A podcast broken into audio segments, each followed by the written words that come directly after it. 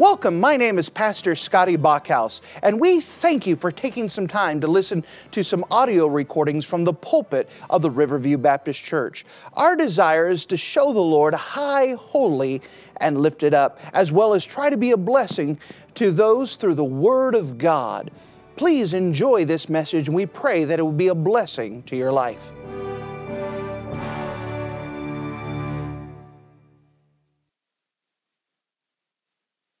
If you wouldn't mind to take your copy of the Word of God and turn with me to the book of First Peter. The book of First Peter in chapter number 3. First Peter in chapter number 3. We are continuing with our series of the book of First Peter, studying this wonderful book with the emphasis of strengthening the brethren, with the idea that Jesus Christ had been working with the Peter, and he made a prediction to him that when thou art converted, strengthen the brethren. And this, the book of First Peter and Second Peter, are the direct answer to that prayer, that prediction by Jesus Christ, and that the book of First Peter is meant and designed to strengthen the brethren, to strengthen us in our faith, to strengthen us in our walk with the Lord, to strengthen even our homes, as we'll see today in the book of First Peter in chapter number three. The book of First Peter in chapter number three, as we've been continuing on, we've been seeing that, uh, as we talked about last time, dealing with the idea of the wife's responsibility. And now, as we look uh, at the home, we see more about the husband's responsibility. If you don't mind, look with me if you don't mind in the book of 1 Peter chapter number 3. 1 Peter chapter 3 and notice with me in verse number 7. 1 Peter chapter 3 and verse 7. Likewise ye husbands dwell with them according to knowledge, giving honor unto the wife as the weaker vessel, as being heirs together of the grace of life, that your prayers be not hindered. And with this, we're going to see a connection between home and heaven, and that we're going to see that we're supposed to be strong in our prayers. That we understand our home life does affect. Now, most people live their lives as if their home life doesn't affect anything for eternity, doesn't affect anything for their house, for their home. The things done in that house and home don't affect heaven at all. But in fact, this passage tells us it does. It does. In 1 Peter chapter number 3 and verse number 7, the very first thing that we see here is the idea of likewise. Likewise. That word likewise actually refers back to chapter 3, verse 1, where it says, Likewise, ye wives. So here we have the husbands likewise and the wives likewise, and we can see why what are they being compared to?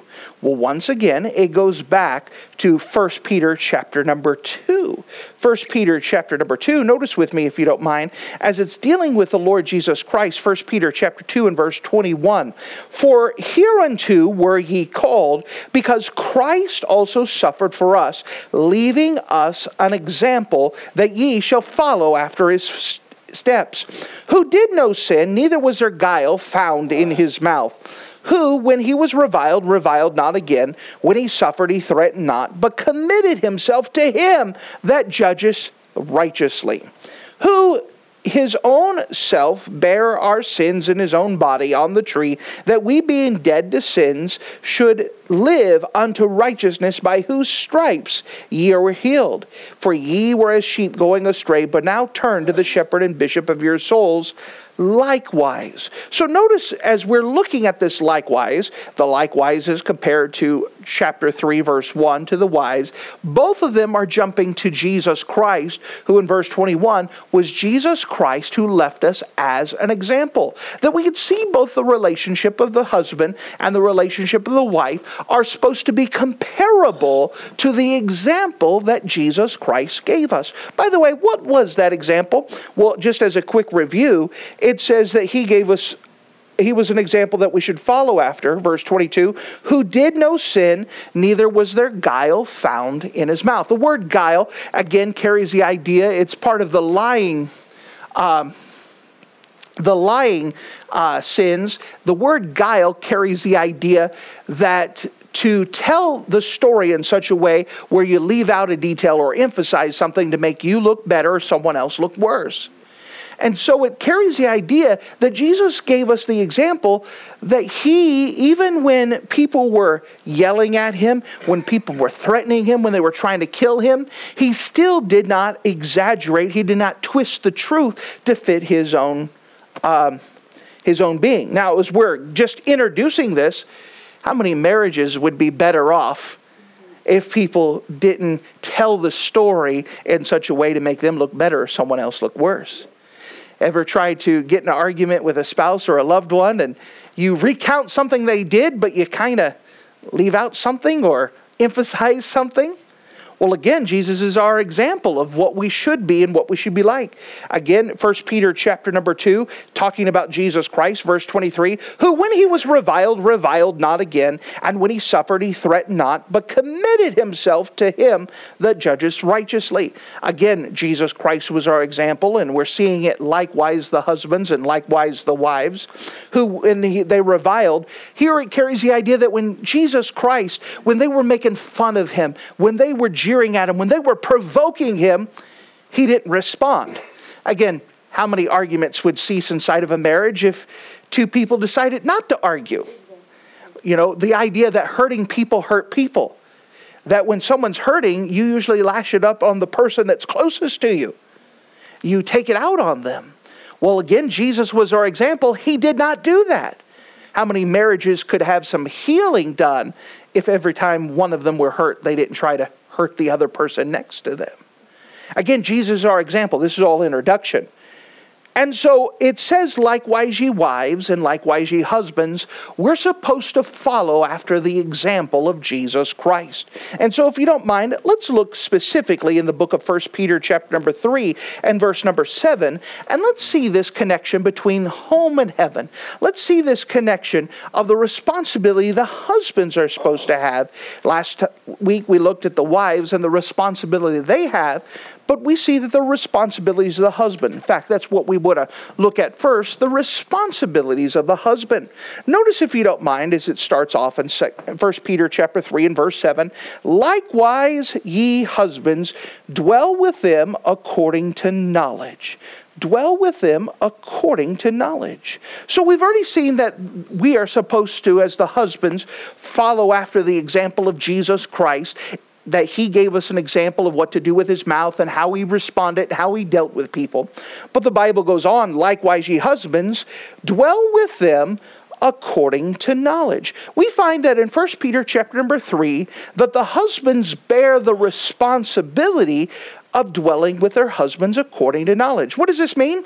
That the husband should learn about his wife. Because believe it or not, there's going to be a test later you should find out about them. Find out what she likes. Find out what she doesn't like. Get that communication to the place where he finds out what is your favorite flower? What is her favorite color? What type of things does she like to do? What does she enjoy? You know, it's carrying the idea that you need to study your wife, put something up. Don't take it for granted of who she is. Don't take it for granted that she just likes everything you do. We know that the goal is to become one flesh, but she is her own person. Just because you like lasagna doesn't mean she does. Just because you like watching TV doesn't necessarily mean she does to be able to learn and to study the wife. That's part of the responsibility of the husband to find out about these things.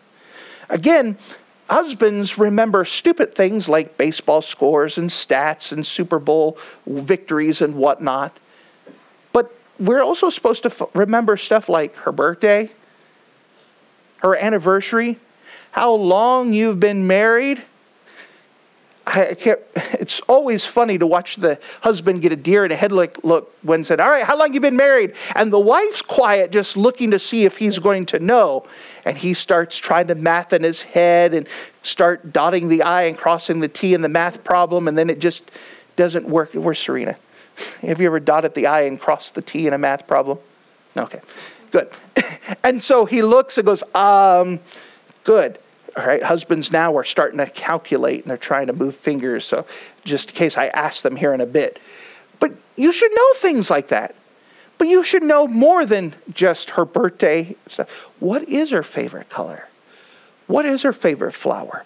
What is meaningful to her? What does she like to do? If she had time to herself, and by the way, you should give her time to herself. What does she like to do in that quiet time? What do you what does she prefer to do? What, does she need to do? Now, it's amazing that when we start working with um, families, that you'll give an example. Let's take a, a couple who's in the ministry. They're in Bible college or whatever. They're trying to study. Maybe they're going to be a pastor one day, and the wife is in, has a couple newborn kids at home, and the man's trying to study and he's trying to work and try to whatever else. And one of the things I'll ask him is, How's your wife's Bible reading? Well, that's something you should know. How is her Bible reading? Do you talk to her about these things? Do you search it? Do you guard it? You know, believe it or not, gentlemen, let me tell you something. If your wife is at home taking care of the kids, that doesn't mean she's not doing anything. Amen. She's busy. And they don't keep the same schedule. And so, part of the advice that I take some of these young men aside is that, listen, you have to guard your wife's prayer time. You have to guard your wife's Bible reading time. Because if you don't, she's not going to get it in. But that's part of knowing your wife, knowing how does she read her Bible? When does she do? What is she like? You know, one of the things I love about my wife, she loves to read. That's good. So, what's an easy way to keep her happy? Get her another book. Here you go. Good. You know, find out what is she. But you understand, men, you got homework to do.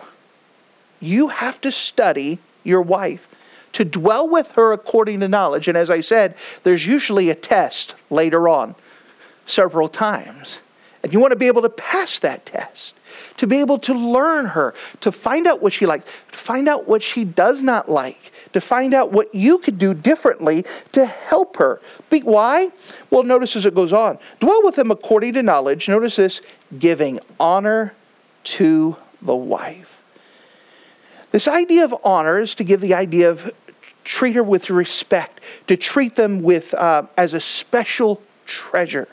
Now, let me pause here. In the ancient world, during this time that was written in the Roman um, uh, culture, not the Christian culture or the Roman culture, that the Roman culture, it was very much not a fair idea. That if a wife was found cheating on her husband, she could be put to death. But if a man was found uh, cheating on her wife, the wife wasn't allowed to say anything about it. You say that's not fair, that's not right. Exactly. That's how the culture was. And so now, as the Bible is now giving what God says, he says that the husband and wife are supposed to look out for one another. They're supposed to be equal. That there's not an idea of value. It's not the idea that the husband is more valuable than the wife, but instead they're supposed to dwell together and they're supposed to be equal and they're supposed to be partners and they're supposed to work together. Now, for the ancient world who was raised in a different culture, this was a big change. And this was a big mindset change that they were supposed to dwell together, that they both had responsibilities, that the husband was supposed to lift up his wife. Now, may I also pause and also say, wherever biblical Christianity, we know there's other forms of Christianity, but wherever biblical Christianity is at, it has always exalted the high place of a woman. Always. It's people who go outside of the Bible and twist things that devalue that idea. It's not the idea that the woman is supposed to be a slave at home, but they are supposed to be one flesh moving forward together. And that the husband has the uh, responsibility of honoring his wife, to lift her up, to help her succeed. You know, again, when biblical Christianity gets set aside and we devolve back to our natures, oftentimes, and even in our societies, have gotten to the place where it's all about the man. The man has to succeed, the man has to whatever else. By the way, we should be trying to better ourselves. But we can't leave the wife behind. We need to bring her along. What can I do to help you succeed? What can I do to help you with what you believe God has for you in your life? What can I equip you with? What can I help you with? We, that's just part of the responsibility of the husbands to honor their wives. How can I build them up? How can I help them succeed? How can I help them follow after the Lord? How can I help them be the person that God intended them to be? This is part of that responsibility. So we could see the responsibilities of the husband, which brings us to a second part inside of this verse the riches of the Christian life. The riches of the Christian life. Notice with me in verse number seven. Likewise, ye husbands, dwell with them according to knowledge, giving honor to the wife as to the weaker vessel. Notice this as being heirs together of the grace of life. Notice that word heir. We are heirs together. So many people live in spiritual poverty when God wants them to have spiritual riches. Husband and wives should enjoy spiritual things together. They should be speaking to each other about the things of the Bible. Now, with this, we know that God has designed a man and a woman to become one flesh. Now, we know that we, according to 1 Thessalonians chapter 5 verse 23, are made up of three parts. Human beings are made up of three parts. We're made up of spirit, we're made up of soul, we're made up of body. In our spirit, that's where the Holy Spirit lives when we get saved. The Bible calls that place the candle of the Lord. Now, that place is there whether the Spirit's there or not. We all have a place for the Spirit to dwell just when we get saved, the candle gets lit. The Bible calls it the candle of the Lord. The Bible talks, or for the idea of the soul, in our soul we have will, intellect, and emotion. Will, intellect, and emotion.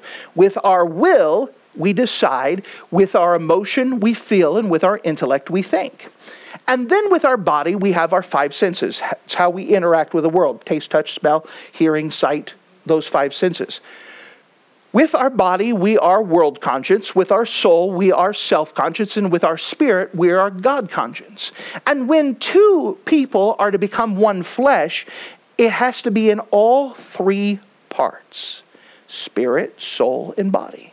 Most of the world just concentrates on the physical, that we're supposed to be together physically. We're supposed to just be in the same proximity. That's great.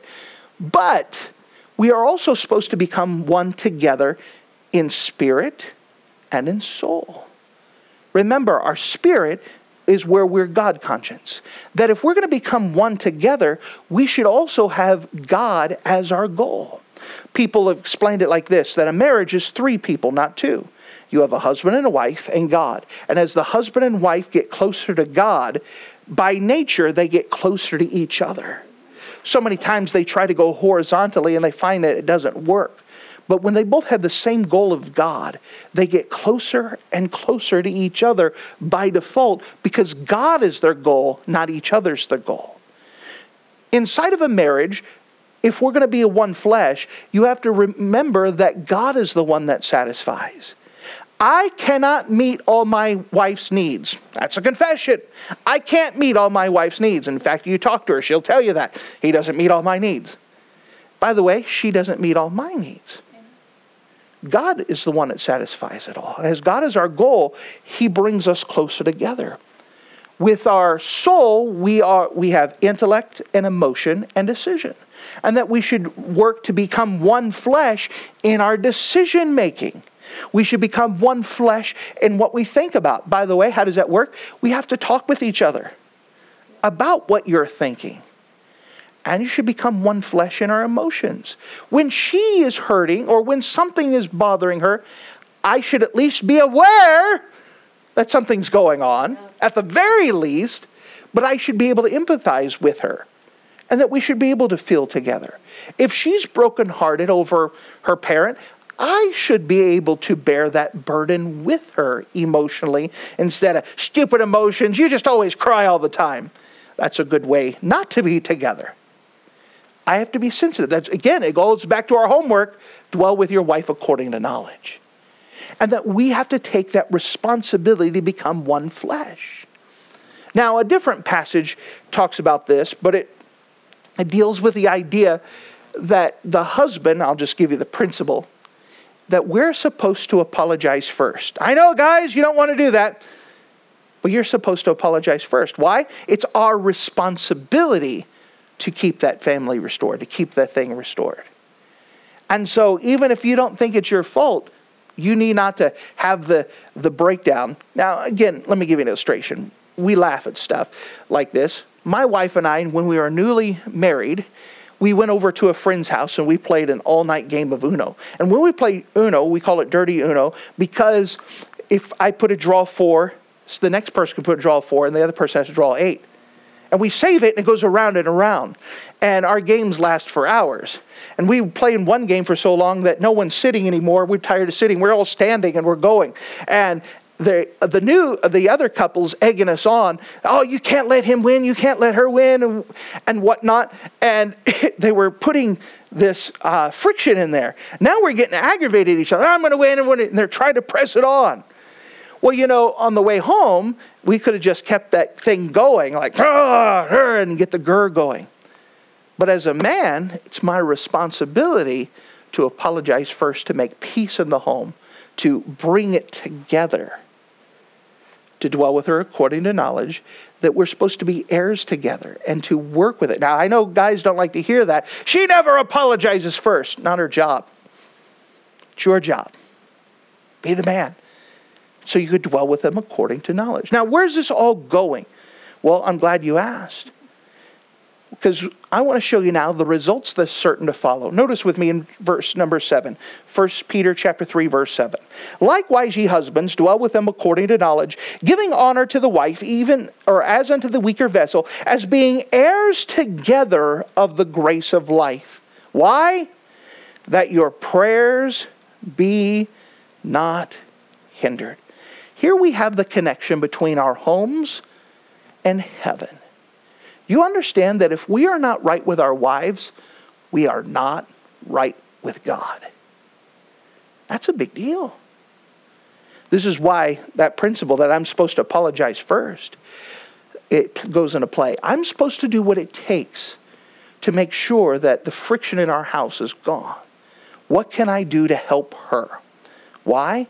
So that my prayers are not hindered. How does this work out? Well, we understand that there is a matter of function that you have Christ as the head of the church and then the church. God is the head of Christ. It's not a matter of, of value, it's a matter of function. And that as the head of the house, that I'm supposed to have things right, just like I'm supposed to have things between right between God and I. And that I have that responsibility to reach out, to do what it takes so things can be right. By the way, God is always previous. What do I mean by that? Before you get saved, God already did the work. He already had everything said, and then He offered it to you. As the husband, my job is to represent that and do what it takes to be right with her. Now, she's right with me, that's her business. But I need to do everything to do to be as right with her as possible, to reach out, to have that forgive, to have the things open so we can be right. Why? So my prayers be not hindered. If I'm not right with God or right with my wife, how can I expect my prayers to be answered? How? Because I'm not right with God. I have the responsibility to work with things. Sometimes we wonder how come prayers aren't being answered? And we look at homes that homes are so out of order and so out of sorts. And to get to the place where we've all heard stories and maybe met the people where you have one the husband living on this side of the house and the lady living the other side of the house and the kids are caught in the crossfire because they don't talk to each other anymore they have to use the kids as intermediaries they have to talk between that's a home that's not functioning anymore and things aren't right we understand that there is a responsibility that a husband has to dwell with their wives, to honor their wives, to dwell with them in knowledge, to work with them so that way there is a unity inside of the home. Why? Because the best prayer partner I have is my wife. The best pers- friend that I have in the ministry is my wife. The best friend I have in my walk the journey is my wife. And that I need to guard that and harness that and work together with that because that's what God has given to me. Let me see if I could find the passage I'm looking for. That's what I get for going off memory. Book of Proverbs somewhere. Preacher, I'm going to give you a verse. You tell me where it's at. He that findeth a wife findeth a good thing. You're like, okay, good. It's in there somewhere. Let's find it. Good.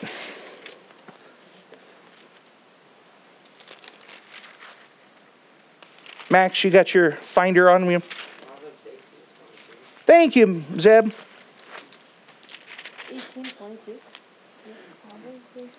Uh, 22.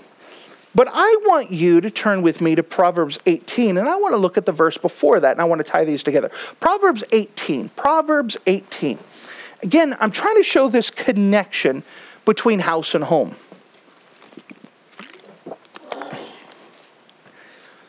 Proverbs 18. So, Proverbs is in the middle part of your Bible. Proverbs 18. Proverbs 18, and I want, let's start off in verse number 22, 21. Proverbs 18, 21. Death and life are in the power of the tongue, and they that love it shall eat the fruit thereof. All right, so we start off with a principle here death and life are in the power of the tongue. Our marriages fall apart or get closer together based off the power of the tongue. With my tongue, I could hurt my wife badly. And with my tongue, I can lift her up greatly. Uh, our tongue has great power, and we have to use it wisely. Realize that there, what the things that we say do matter. That old son, uh, little kid's adage that uh, sticks and stones can break my bones, but words can never hurt me. That's a lie. Words do hurt, and they can do lasting damage. And that I have lots of power in my tongue, and I have to be conscious how I use it. Death and life are in the power of the tongue, and they that love it shall eat the fruit thereof. Verse 22 Whoso findeth a wife findeth a good thing, and obtaineth favor of the Lord. Now we understand these are two different proverbs, but they're together, and they do have a relationship, as we've seen. That whosoever findeth a good thing uh, findeth a wife, findeth a good thing, and obtaineth favor of the Lord.